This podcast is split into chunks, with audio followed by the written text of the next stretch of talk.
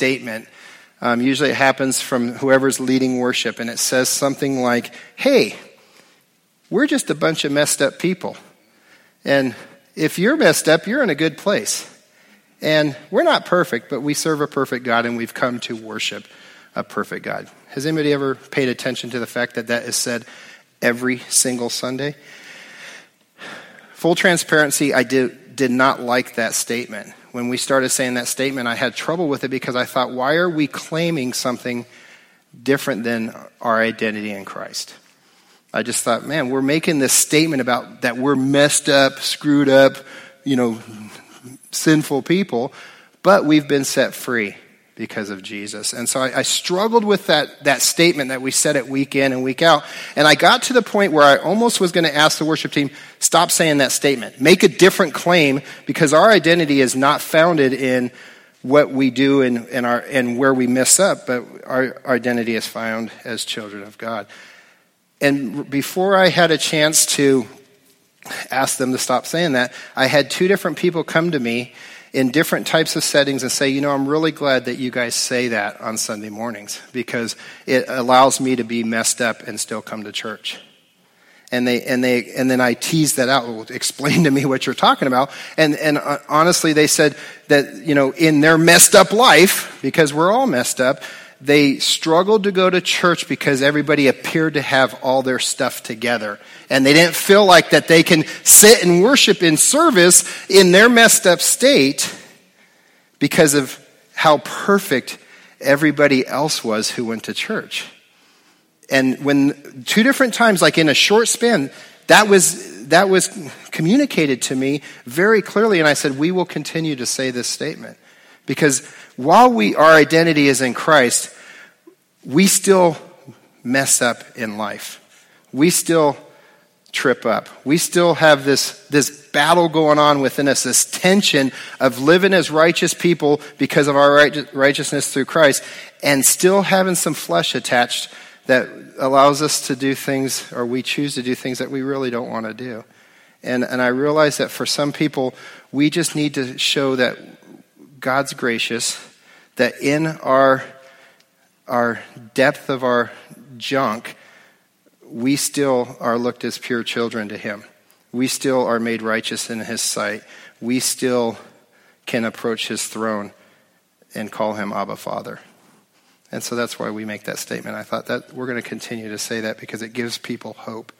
So last week, what we did is we asked this question, and the question was, how do we live righteous lives? And um, the question is, meaning, how can I stand and be in right standing with God when I'm still messed up, when I still have sin in my life, when I still do the things maybe I don't want to do? How can I live a righteous life? If you were here, you remember we talked about that we were slaves to sin. Because of Jesus, we were made free. And then, and now we're slaves to righteousness. Do you remember that? That that was kind of the three points. And the, and the, the question, the challenge for everybody was to go home and for you to explore what it means to live a righteous life. And so I, I came up with two answers to the question how do you live a righteous life? I thought of two answers. I'm not saying that, they're, they're um, the absolute answers. I'm saying these are the answers I came up with. For me, if I'm going to live a righteous life, this is how my life should look. And so I just want to I want to share those answers, and maybe you'll agree with me. Maybe you came up with other answers, and then they tie together. But um, we're going to continue in Romans chapter six, and, and and the first the first answer that I came up with is that we live under grace. Okay, and, and here's where I find this in Romans six fourteen. It says this. It says, says sin no longer. Um, sin, sin is no longer your master, for you no longer live under the requirements of the law Instead, you live under the freedom of God's grace. And so, in this verse, there's two options for us to live. The first is that we can live under the requirements of the law. When they're talking about the law here, they're talking about the Old Testament covenant. They're talking about the law that we find in Genesis through Malachi. Malachi, is that correct? Is Malachi the end of the Old Testament? Thank you. Um, and here's what the law was given for the law was given to reveal the holy character of God to Israel. The law was given to set Israel apart as God's people. It was given to re- reveal the sinfulness of man. And ultimately, I believe the law was given to cause people to see that they cannot do enough good and follow enough rules to earn their salvation. Unfortunately for Israel, what they did is they took the law and they, and they became requirements to live by in order to be righteous in God's sight. At some point, they had some 613 rules to follow. Has anybody ever watched the movie Fiddler on the Roof or been to the play? One of my favorites. Joe and I watched it just this week. You, if you, one of the characters is the rabbi. The rabbi, whenever something special was going on, they would say, "Rabbi, give a blessing," and he would make up a blessing. Do you guys remember this? Like he would just come up with some blessing. I'm, I'm sure there's a blessing for this. I almost picture that in in in Old Testament times there was rabbis and, and Pharisees that just came up with laws to fit whatever they wanted the law to fit. So they just kept stacking and adding and stacking and adding.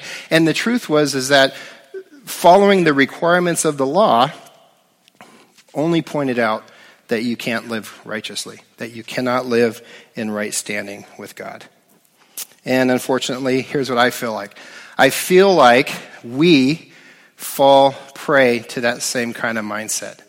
That we enjoy just tell me what to do and how to do it, and I'll follow it, and then I'll be in good standing. And then we take that and we equate that with our relationship with God. You remember when you were a kid? Maybe you don't, but when you're a baby, I think the number one word you heard as a child, and if you're a parent, the number one word you have spoken to your children is no. We just say no. No, no, no, no. Then you go to kindergarten, and what happens? Your teacher gives you a, a paper, and it has this beautiful outline picture and you get a box of crayons and they say, color the picture, stay within the lines. Do you remember that? I was a terrible, terrible colorer. There was this girl named Erica in my class. We went from kindergarten through high school. She was valedictorian of our school. That girl can shade. She can color and make the picture look alive. Like she blended crayons to where, you know, she could change colors by using two different colors, like blue and yellow. If my green was snapped in the box, I just didn't have green. I was heavy handed. Like every one of my crayons was broken. I, you know, pushed real hard. Everything was dark shaded because I just pushed. I was a terrible colorer. Colorer. I came out of the line sometimes. If we stay within the lines, in our society, we get a pat on the back and a pat on the head and say, Good job, you're doing well when we color outside the lines, we have trouble, don't we? And this is what we're taught. We're taught stay within the lines. And I, am not saying rules and societal rules aren't good, but I'm saying that when we translate that to our relationship with God, then we start to live under the requirements of the law. When we think that my relationship is good with God because I didn't cuss this week, because I didn't drink this week, how many of you guys have already failed? Yeah, I know. Which one, James? No, I'm just kidding. My relationship with God is good because I showed up every Sunday last month for church because I put money in the basket, because I wore a certain style of clothes. This is what makes my relationship good because I have this outward appearance and I followed all the rules set before me, and that makes me righteous with God. And in the same ways, this is what Jesus was dealing with when he was walking, and we read in the, in the Gospels, and he's dealing with the Pharisees, is that everything was an outward appearance. Everything was a do's and don'ts and a rules because of the, the, the laws, the requirements of fulfilling the laws. And that was what they thought made them righteous people. And we can read that that's not the case. Romans 3:20 says no one can ever be made right with God by doing what the law commands. The law simply shows us how sinful we are. So the answer, first answer, is for us to live under the freedom of grace. Titus 2:11 says this for grace for the grace of God has been revealed bringing salvation to all people and we are instructed to turn from godless living and sinful pleasures. We should live in this evil world with wisdom, righteousness and devotion to God while we look forward to the hope to that wonderful day when the glory of the great God and Savior, Jesus Christ, will be revealed. Jesus Christ kept the law perfectly, And those who believe in him are born again into a new life, into his life. The righteousness of Christ is imparted to all who believe, and the Holy Spirit lives permanently in their hearts. That's the answer that we come to Jesus because of his righteousness, because of his perfection. We are made right in the eyes of God. Galatians 2 says this Yet you know that a person is made right with God by faith in Jesus, not by obeying the law. And we have believed in Christ Jesus so that we are made right with God because of our faith in Christ, not because we have obeyed the law. For no one will ever be made right with God by obeying the law. Do you get what, what, what is being said there? It's not about obeying the law. It's not about a bunch of do's and don'ts. It's not about rights and wrongs. It's because of Jesus that we are, li- are made righteous in God's sight. Living under grace happens because of Jesus. Here's what Paul warns, though. Paul warns that because we're living under grace, because God's grace covers us when we mess up, that that's not a free ticket to just go on and keep doing life however we want. You know, in Romans, what is it, 6 1, it says, Should we keep on sinning so that grace can keep coming our way? And he says, By no means. By no means. And so that leads me into the second way that I, I think we can live righteous lives, and that's that we are transformed by the renewing of our mind. And so we find that verse in Romans 12, 1 through 2. it says this it says, Therefore, I urge you, brothers and sisters, in view of God's mercy, to offer your bodies as living sacrifices, holy and pleasing to God. This is your true and proper worship. Do not conform to the patterns of this world, but be transformed by the renewing of your mind. Another, another translation will say something like, Do not conform any longer to the patterns of this world, but live, be transformed by the renewing of your mind. Then you will be able to test and approve what God's will is his good, pleasing, and perfect will. Here's what, here's what I, I see in chapters 1 of 11, 1 through 11 of Romans is, is that Paul is writing about this great doctrine regarding the gospel of God's righteousness that is, that is through Jesus Christ. He's telling us we are made right because of Jesus Christ. In chapter 12, here's what we see. We see this shift, and, it, and it, it's a shift that says, because you were made right from Jesus, you're made righteous in God's eyes because of Jesus Christ. And the shift goes, now this is how you walk it out. This is how we live it as followers of Jesus. This is how we do life. And we shift from thinking and acting like the world to thinking and being like Christ. And it's, it's a mental shift, it's, it's a transformation of our, of our thinking. It's not a transformation from a list of do's and don'ts of the flesh to a list of do's and don'ts of the law. This is it's not we're not transforming to a set of rules. We're transforming to completely thinking from our world and what our world teaches to completely setting our mind and our things on the kingdom of God. And it's by understanding and knowing God's truth that this happens. So here's how we do this. We do this by allowing the Holy Spirit to work in us. When you received God's grace through Jesus Christ, the Holy Spirit came in to dwell in you. The Holy Spirit is there to do an inside out work in you and to wash out all the junk that, that you carried in with you when you were born into this world into sin. The Holy Spirit reveals to us the truth of Jesus Christ. We do this through the Word of God. We allow the Holy Spirit to work on the inside and break down the hardness of our hearts that blinds and corrupts our mind.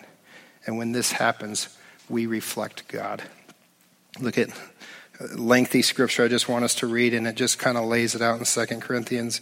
Starting in verse 7, it says, the, the old way with law etched in stone led to death, though it began with such glory that the people of Israel could not bear to look at Moses' face. For his face shone with the glory of God, even though the brightness was already fading away. So you get this picture. Moses comes down from the mountain after receiving the law and it's etched in stone and, he, and he's, he's been in the presence of God, so he's glowing. But even though he's come down the mountain and the, the glow is fading away, they still can't look at it because it's been, it's so great of what's taken place.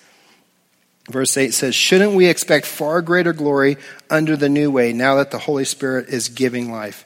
If the old way, which brings condemnation, was glorious, how much more glorious is the new way, which makes us right with God? In fact, the first glory was not glorious at all compared to the overwhelming glory of the new way. So if your old way, which was replaced with was which was has been replaced with glorious, how much more glorious is the new way, which remains forever? And then drop down to verse 17. It says this For the Lord is the Spirit, and wherever the Spirit of the Lord is, there is freedom. So all who have had who who have had the veil removed can see and reflect the glory of God. And the Lord, who is the Spirit, makes us more and more like him as we change into his glorious image. That's good reading, I think. A renewed mind, a renewed mind reflects the glory of God. This takes place in our lives through d- discipline and through spiritual formation. We can live here. I feel like we can live our lives knowing we're saved and never completely have a transformation of our mind to where people know that we're saved. You ever met somebody that's saved and you find out you're sa- they're saved and you're like, I would have never guessed that. but have you ever met somebody that you don't know anything about them and you're like, I bet you that guy knows Jesus. I bet you that girl knows Jesus. Why? Because they're reflecting the glory of God.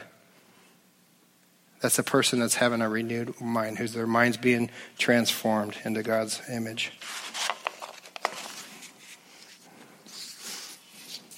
Here's what I laid out last week that last week and this week are, are kind of introductions to 2019. They're, they're, they're what, where I believe God's calling us as branches to go. And, and ultimately, what I believe God's called us to do is to really really look at and to be challenged on are we making disciples?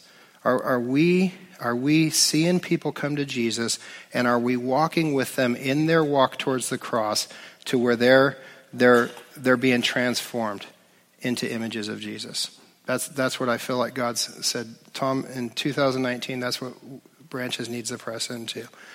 With that came a couple questions, and the question was if I'm going to make a disciple, I first need to be a disciple. And then so I started asking myself, am I a disciple of Christ? Like I, am saved. I, I preach. I come to church every Sunday because I have to. You don't have to, but I have to be here. That doesn't make me a disciple. It, it just doesn't. And so then I started to question what, what in my life would, would reflect being a disciple of God?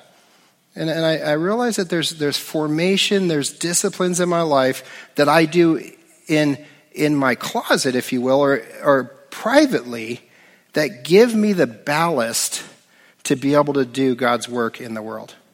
And so, so what I, if, what I want to press into for 2019 is how do we renew our minds or are transformed by the renewal of our mind? And the way I see that taking place is what takes place inside with my relationship and my intimacy towards the Father at Branches, we have this, this mission statement that says we love God, we love others, we make disciples. It's on your green card, it's on most everything we print, and it's, it's a nice saying, right? But we really believe that. And, and from day one, we've always said we're going to hang our hat on that. That's going to be our mantle, that's going to be the flag we're waving. We love God, we love others, we make disciples.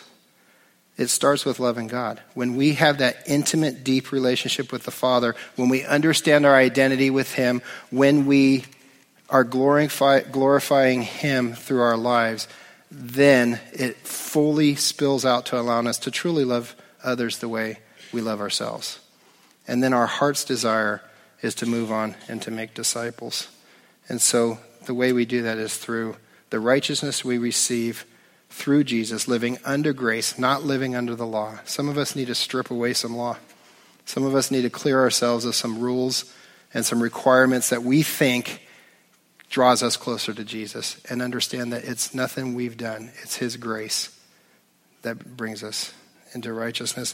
And then some of us need to, I think all of us need to, step into a level of letting ourselves stop thinking the way the world thinks, starts thinking kingdom minded stuff, and move into that. So, this is a challenge I'm going to give to us early January. Like, will you go on this journey with me? And it's a journey I'm going to, I'm going to take on personally, and we're just going to, as a church, roll with it. I want to promise you that if you say yes to going on the journey, journey, that you will find your life change. I will promise that if you go on it, you'll find your intimacy with Jesus increase. I promise that you'll find that some of the stuff that you think you have to do to be right with God, you can, you can throw those things away. And I, and, I, and I believe that what will take place is that you will have a heart and you will start to see people drawn to you that want to know why are you different? Why is, why is your life different even though storms are brewing? Okay, so would you stand with me? And I want to give us two things to take home for this week. Next week, we go into Thanksgiving. If you look on the green card, we have a sharing time. If God's done something in your life this year, if there's something exciting that you, we want to hear about that. Whatever, it's ta- whatever it is in your life, we want to give you the opportunity to share that. But here's the two things that I just take home that of the answers of how do we live righteous lives. First, you live under grace. Know that you, you are righteous because of your faith in Jesus. Because you said yes to Jesus, because you gave your life to Jesus you are made righteous in God's sight. Second, be transformed by the renewing of your mind. And simply set your mind on Christ. Just start asking God to wash out and clear out the things in your head that, that are worldly and fill you with things that are of His kingdom. We do this by allowing the Holy Spirit to do work in our life. We do this by, by submitting the control of our life to the Holy Spirit in us. And we, and we do this by saying, Holy Spirit, you have full control of my life. Use me and spend me as you will. I want to be used for your kingdom. When we live our lives that way, we glorify the Father. We'll leave it at that. Here's how this, this service wraps up for us. We, we finish with a song of worship, and then we're dismissed. We always leave time up here for, for just a space that if you need to connect with God. And so as we're dismissed, if you're if you're here and you've carried in some baggage that you don't feel like carrying around or carrying out the door, stay. As as everybody is dismissed, just hang out. There'll be people standing up here, and if you you could either sit in your seat and just continue to worship, or we'd invite you to come forward and just connect with one of the persons standing here and just say, Hey, will you ask God Will you pray with me or ask God to join in my situation? And, and we believe that when we do that, God meets us where we're at, and God begins to work in our life, and God begins to, to um, encourage us and, and clear out the junk that we're carrying in. So don't let this time just end with worship if you're, if you're hanging on to something that, that you don't need to be hanging on to. Like Mara said when we started, flip your hands over before you leave this, this room, okay? And you could do that by receiving some prayer. So pray with me. So, Father, we, we just love you, Lord. God, um, just as we sung about today, everything you are is love. Your love is, is poured out on us, God, and, and we receive that. Lord, I, I pray that through our worship and just our coming together as your children, you've been glorified today. Lord, I pray for the person today that is just struggling whatever it is. Holidays are coming and those bring up past pains. Finances are, are, are rough. Relationships stink right now. God, I don't know where, where I'm going to pay that next bill. God, I don't know, I don't know what today's going to bring. Would you just um, encourage that person right now that they don't have to leave carrying that by themselves? Lord, would you just just begin to work in the hearts, Lord, of the people right now that just need a special touch from you. God, we, we will be faithful to, to uh, just love people as they come forward. And God, I, I just I pray that you are blessed today. We love you, Lord. God, would you continue to work in our lives? Would you continue to give us direction? God, would you continue to bring people across our path in the radius of our personal lives that we can reflect your glory, that we can share your love with? Would you be real? Would your name be made known and be famous here in Warsaw because of what you've called us to do and because of our faithfulness and love to you? Amen.